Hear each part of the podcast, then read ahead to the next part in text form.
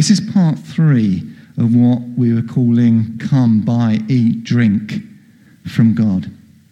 In Isaiah 55, we were told to come, buy, eat, and drink from the Father, from the Lord Jesus, from the Holy Spirit, and from His Word. Come, buy, eat, and drink. And then we went to the New Testament and right to the end of the New Testament in the book of Revelations, where one of the letters Jesus is writing to his church, basically, the Laodicean Christians hadn't been doing what Isaiah 55 God says to do. Come and drink, come and eat, come and buy from me, from my Son, from the Holy Spirit, from my word. They hadn't been doing that. And what happened to them? they'd become lukewarm. I mean, if you haven't been here before with part one and part two, did you find it helpful to realize that potentially what Jesus meant by being hot or cold? Normally, we think that being cold means Jesus said, I'd rather you a non Christian than a lukewarm Christian. But really, when we look at hot and cold, if we're thinking about geographically in the water they came, that had, the hot springs were fed from a viaduct, but by the time they got to Laodicea, they were lukewarm. And the cool water from the springs in, where was it, Colossae? They didn't have that. Basically, Laodicea didn't have its own spring water. So they had to import the water, either hot water or cold water, but by the time it got to them, it was lukewarm. So Jesus is saying, I'd rather you be hot or cold. Basically, I'd rather you be close to the source. I'd rather you represent the source but not geographically, but spiritually, you are distant from me. And because of your spiritual distance from me, because you're not eating, buying, and drinking from me directly from the source, you're lukewarm in your spirituality. Okay? So Jesus is writing to these Christians saying you are lukewarm. Let, us let's, let's um, verse 15. I know your deeds, that you are, Revelation, Revelation 3 for those that might be listening um, and not can't see the screen. Revelation chapter 3, verse 15. I know your deeds, that you are neither hot, cold nor hot. I wish you were either one or the other. So because you are lukewarm, neither hot nor cold, I'm about to spit you out of my mouth. Verse 17. You say, I am rich, I have acquired wealth, and do not need a thing. They seem to be fairly comfortable in their Christianity in Laodicea. It was quite a wealthy place. And maybe they were cruising along in kind of, you know, middle class Christianity quite nicely. He says, but, but, Jesus says, you do not realize that you are wretched, pitiful, poor, blind, and naked. Oh dear. Now, what should these unwittingly lukewarm Christians do? Jesus says, I counsel you to buy from me. They hadn't been buying from Jesus. I counsel you to buy from me. What is buying from Jesus? Well, we've already learned that it's using our faith, our heavenly pocket money that God gave us. It's using our faith to draw close to Him, to the Father, to the Son, to the Holy Spirit, and to His Word buying, drinking, and eating from him. Okay? I counsel you to buy from me gold refined in the fire so that you can become rich, rich in their relationship with God. Gold cannot be refined by lukewarm heat. It needs intense heat. You need to draw near, close to the source of the heat. Who's the source of the heat? Jesus said, I will baptize you with my Holy Spirit and with fire, didn't he? And white clothes to wear so that you can cover your shameful nakedness. Now, in Revelation 19, we hear that white clothes means righteous acts of the saints. We can all do good deeds, but righteous acts is a Christian being in the right place at the right time, doing what God wants them to do. Okay? And salve to put on your eyes so that you can see. Lukewarm eyesight tends to increasingly see things from a worldly point of view. But when you receive Jesus' salve, when you buy, you eat, you drink from him, a believer tends to see God, the world, and their circumstances from more of a heavenly perspective. Now, verse 19. Jesus says, Those whom I love, I rebuke and discipline. So be earnest and repent. Repent from what? Being lukewarm. How do you repent from being lukewarm? How do you get over that? You buy from Him. Okay?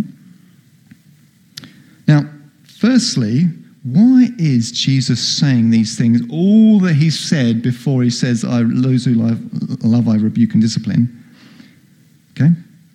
All the things he said, you're lukewarm. Why is he saying this to them? Because he loves them.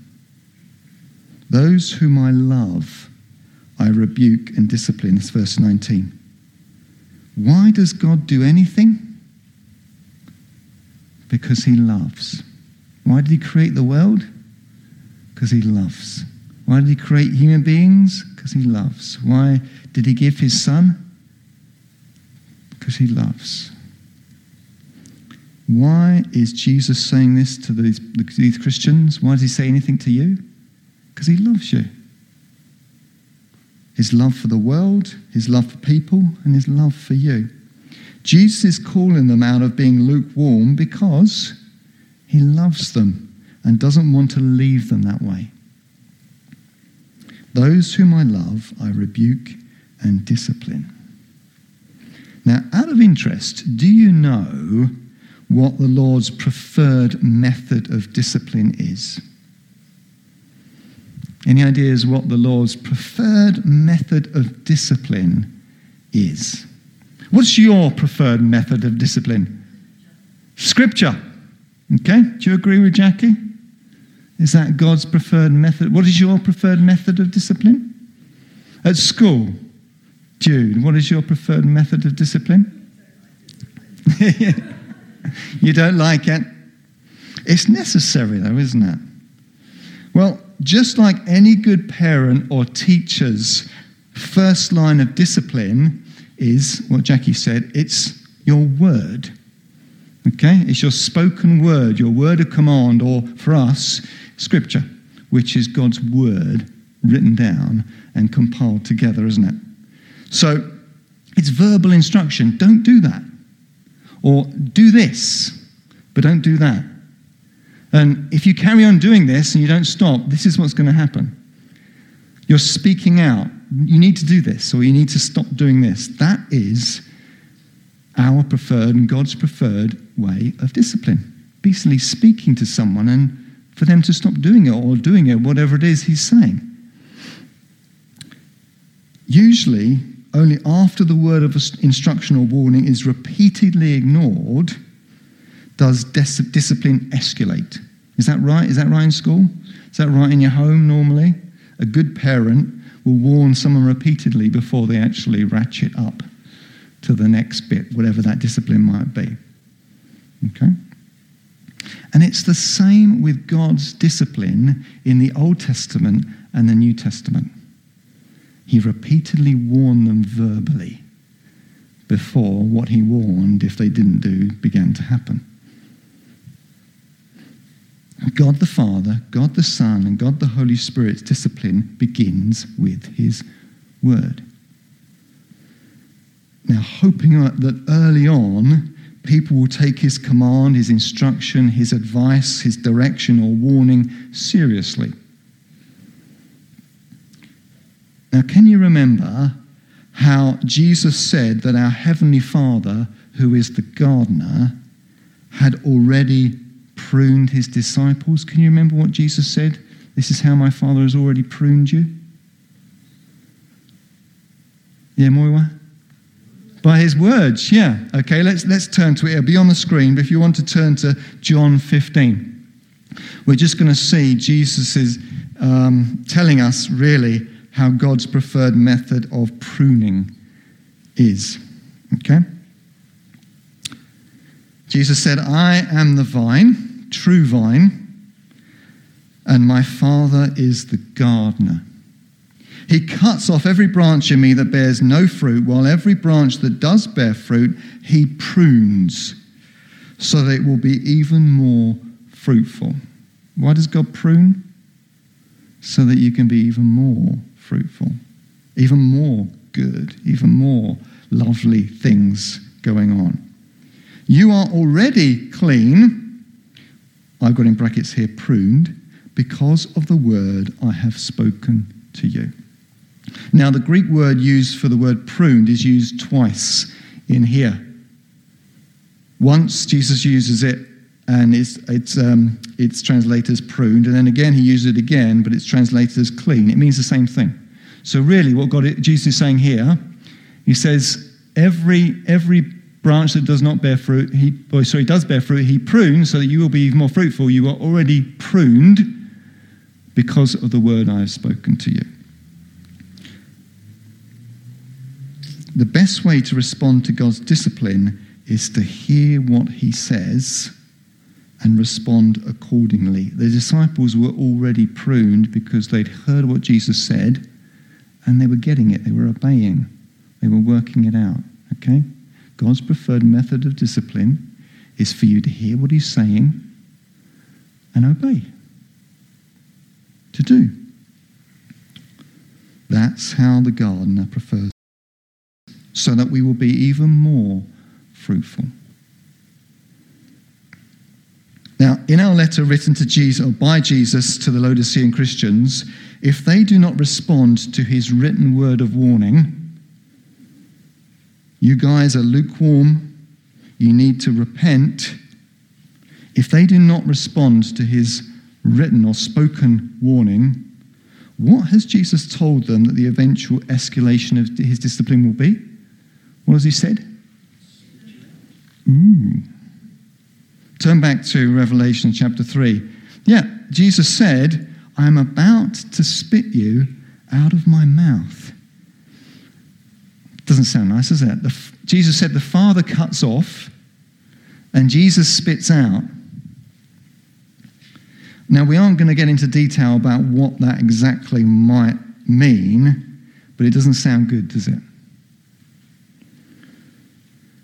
Now, thankfully, we know from Scripture and probably personal experience that in between God's initial word of instruction, advice, warning, whatever it might be, and the stage of being cut off or spat out, there's a lot of incremental discipline going on in between time, isn't there? You don't get one warning and then psh, that's it, cut off, spat out. There's a lot of stuff a lot of warnings, a lot of disciplinings going on in between time, which we're grateful for. And it is for our own good. Why did Jesus discipline these disciples?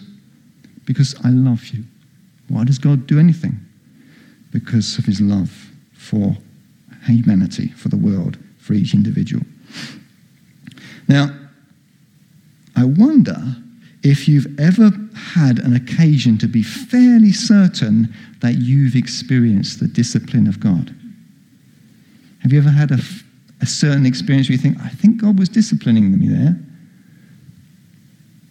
Well, I remember sharing with you a while ago that I was on holiday, and in the space of two weeks, God disciplined me three times when it came to boasting. Do you remember that? Yeah, the bike, there was the gazebo, basically what happened was I had three occasions to boast verbally. One was just in my thoughts, the last one was just in my thoughts. But the first one was we had a, a gazebo from Argos. And we were camping in France, and uh, the neighbors were admiring our gazebo. And I started to tell them how amazing this gazebo was. It wasn't much, it was cheap in Argos, and it only cost us this amount of money. It's lasted this so many years, and it's really good. Look at it, it's still standing, it's brilliant. We went out shopping, came back, and it was in pieces. A freak gust of wind had just wrecked it.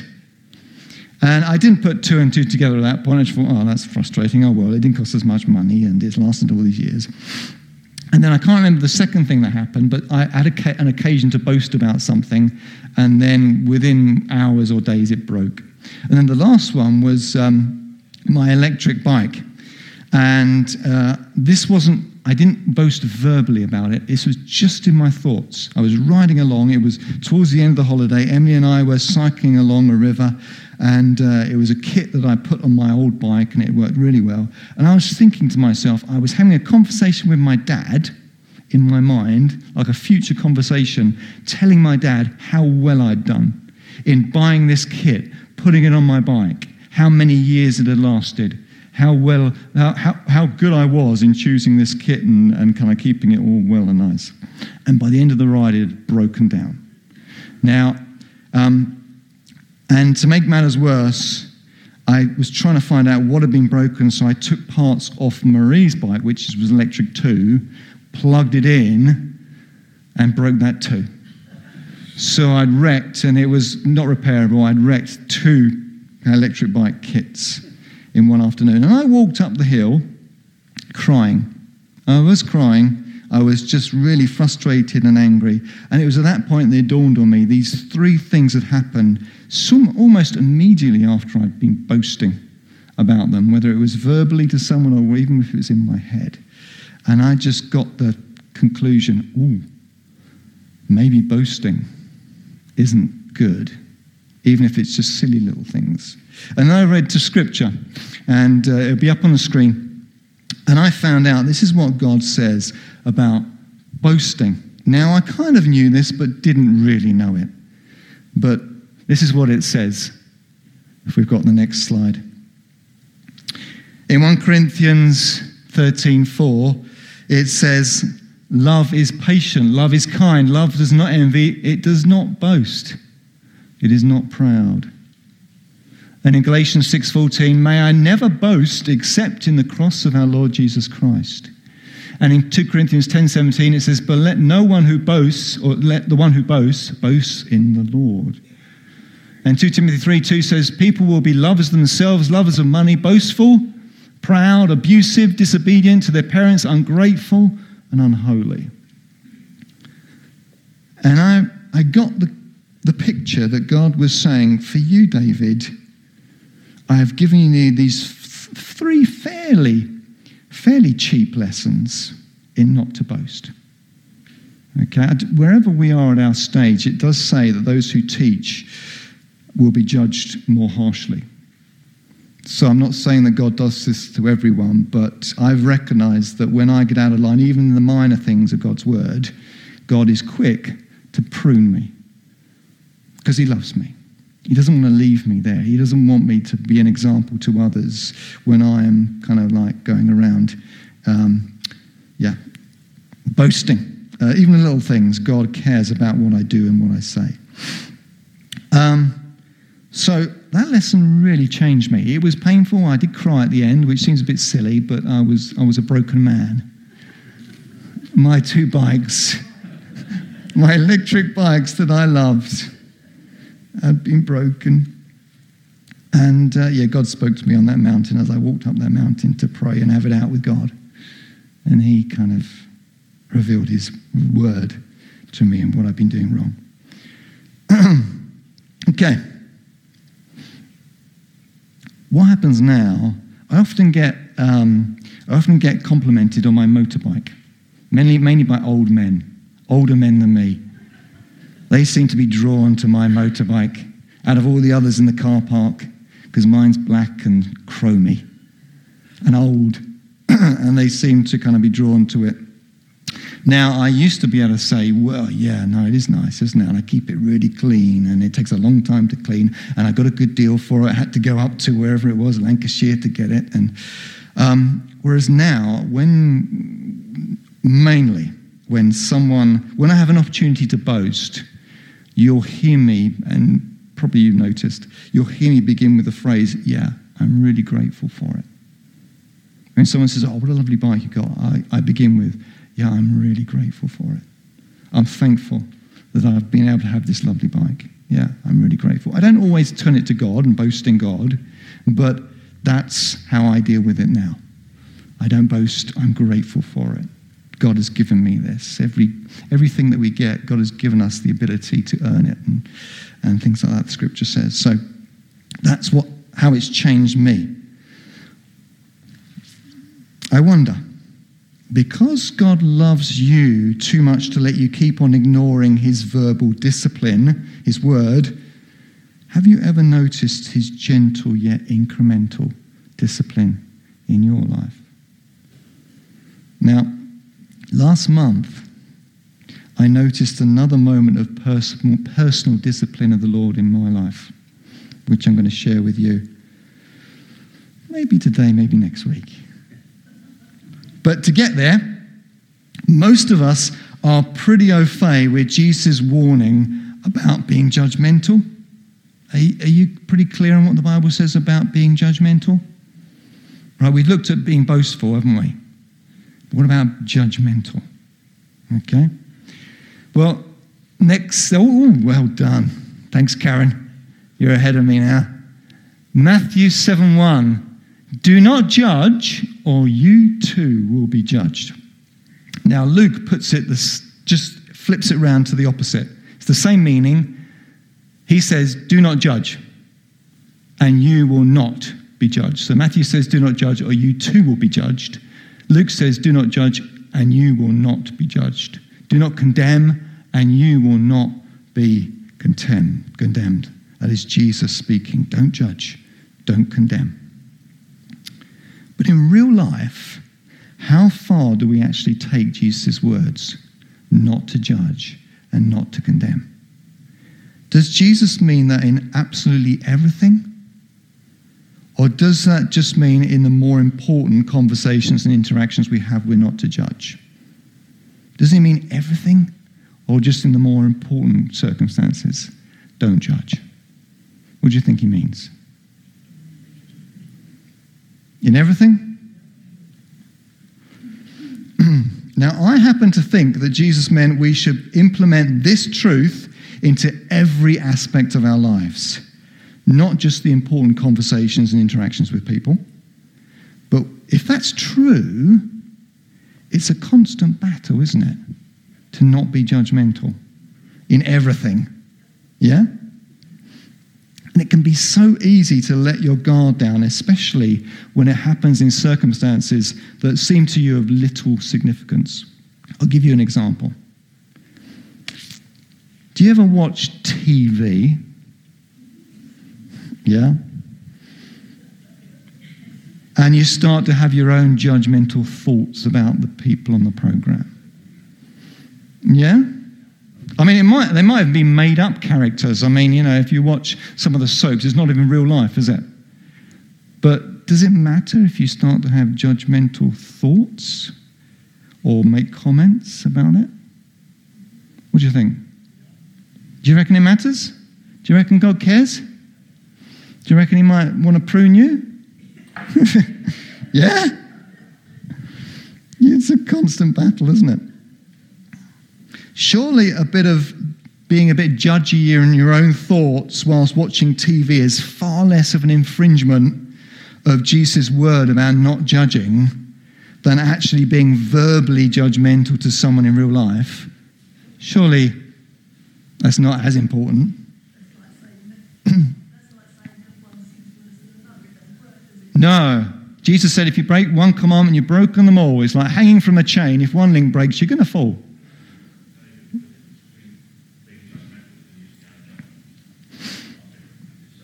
Yes. Yeah. Oh, unless you can unpack that for us sometime.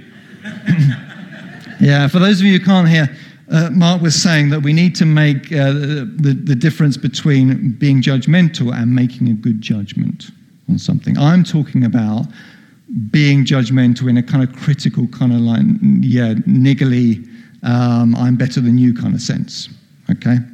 Yes, so maybe that's not a request. We can have requests, sermons for later on. Difference between judgmental and making right judgments. Okay. So you're saying that actually it's all the same. It doesn't matter whether it's a more important circumstance, a real life circumstance, if you're thinking judgmental thoughts, God says don't do it. Okay? Well, where have we gone? We are. It seems that in God's eyes, disobedient thoughts can be considered just as harmful as disobedient acts. Do you think so?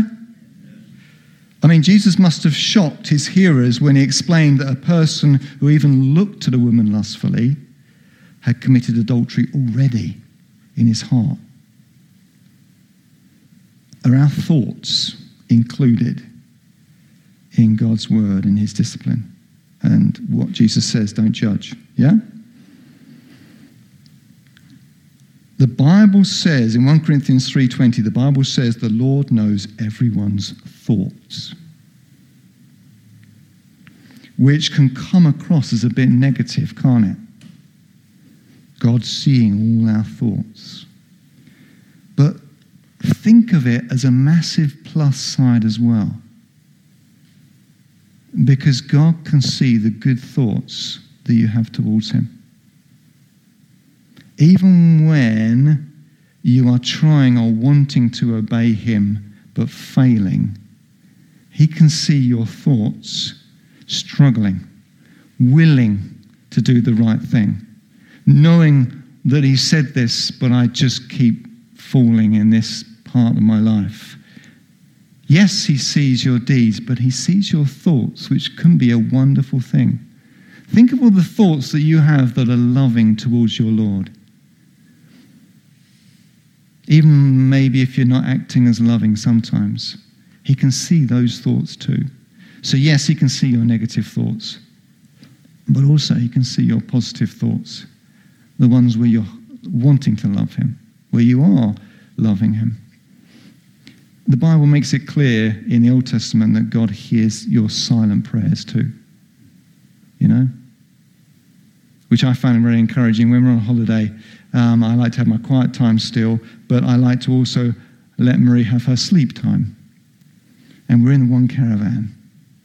So my quiet time isn't normally quiet, silent, but on holiday it is. But you know what? It's so comforting to know that the same prayers, the same things that I'm saying where I'd normally say out loud, God is still intimately hearing me.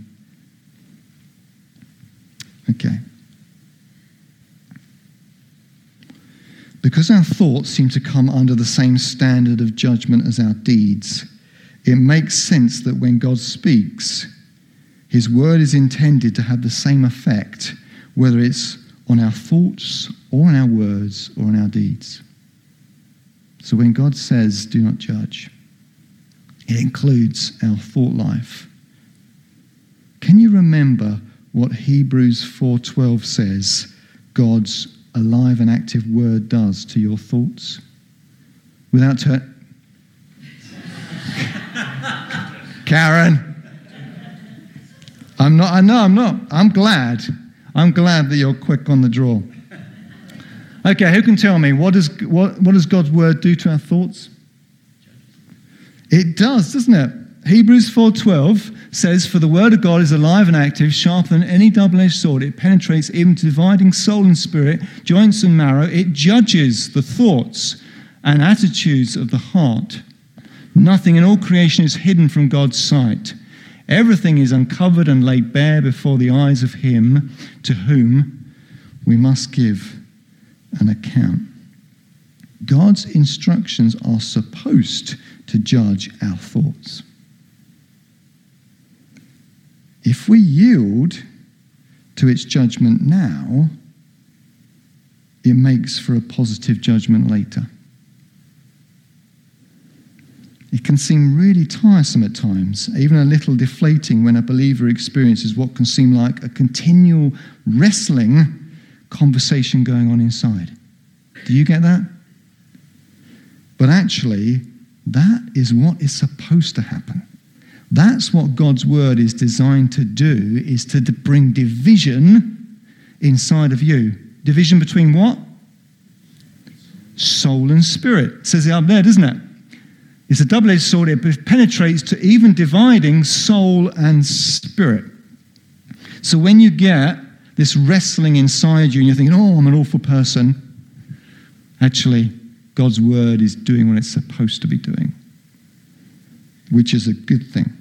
His alive, active, sharper than a samurai sword is supposed to bring division to your spirit and soul. Now,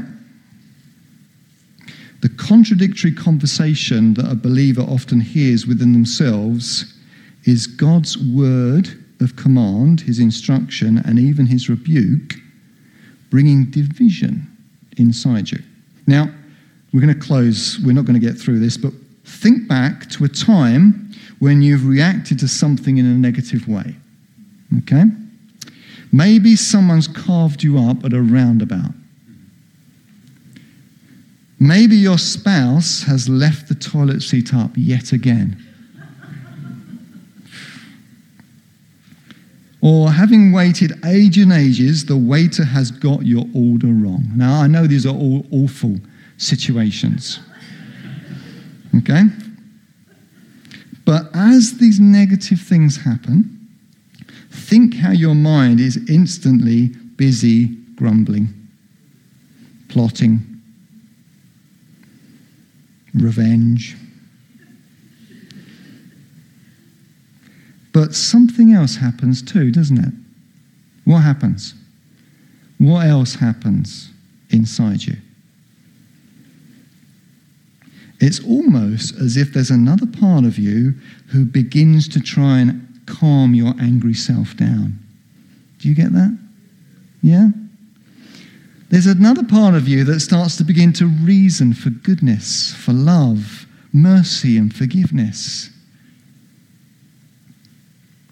Maybe you even find this more peaceful side of you quoting scripture to the other knee jerk reaction part of you. Do you find that? Yeah?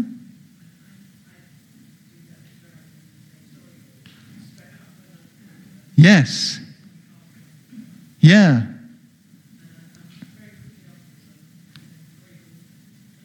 Exactly. Yeah, there's, there's division going on. One part of you is getting angry and upset. Another part of you is quoting scripture or just calming you down and saying, whoa, whoa we should forgive. You know, Bible says don't judge. Okay? The Word of God is doing exactly what it's supposed to do, and His discipline is doing exactly what it's supposed to do. Whether we react to it positively or negatively is another thing. Okay?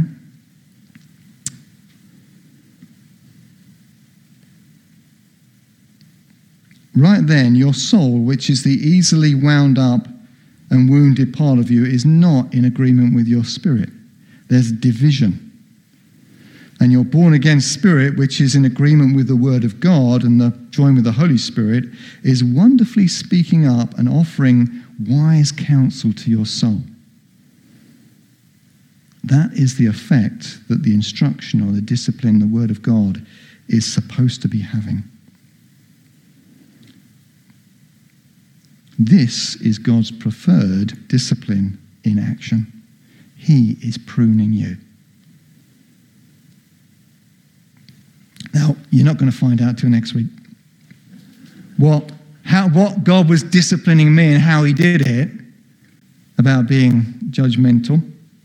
We'll save that for next week. But shall we just go back to, to our Revelation scripture, if we can? And God is, or Jesus is speaking to these Christians because they're lukewarm. He really cares about them, He loves them. He doesn't want to have to spit them out, He doesn't want them to be thrown out or cut off like He described. He wants them to be one with Him. He wants them to remain in Him, His words to remain in them, and He in them. He wants them to repent because he loves them. And in a few weeks, we'll get to the point where he talks about knocking at the door and letting him in and how to actually engage with Jesus in that way. But he loves us so much to leave us where we are. If we are lukewarm, he wants us to draw back to the source, not to rely on second-hand spirituality, but come directly to Him. Drink, buy, eat.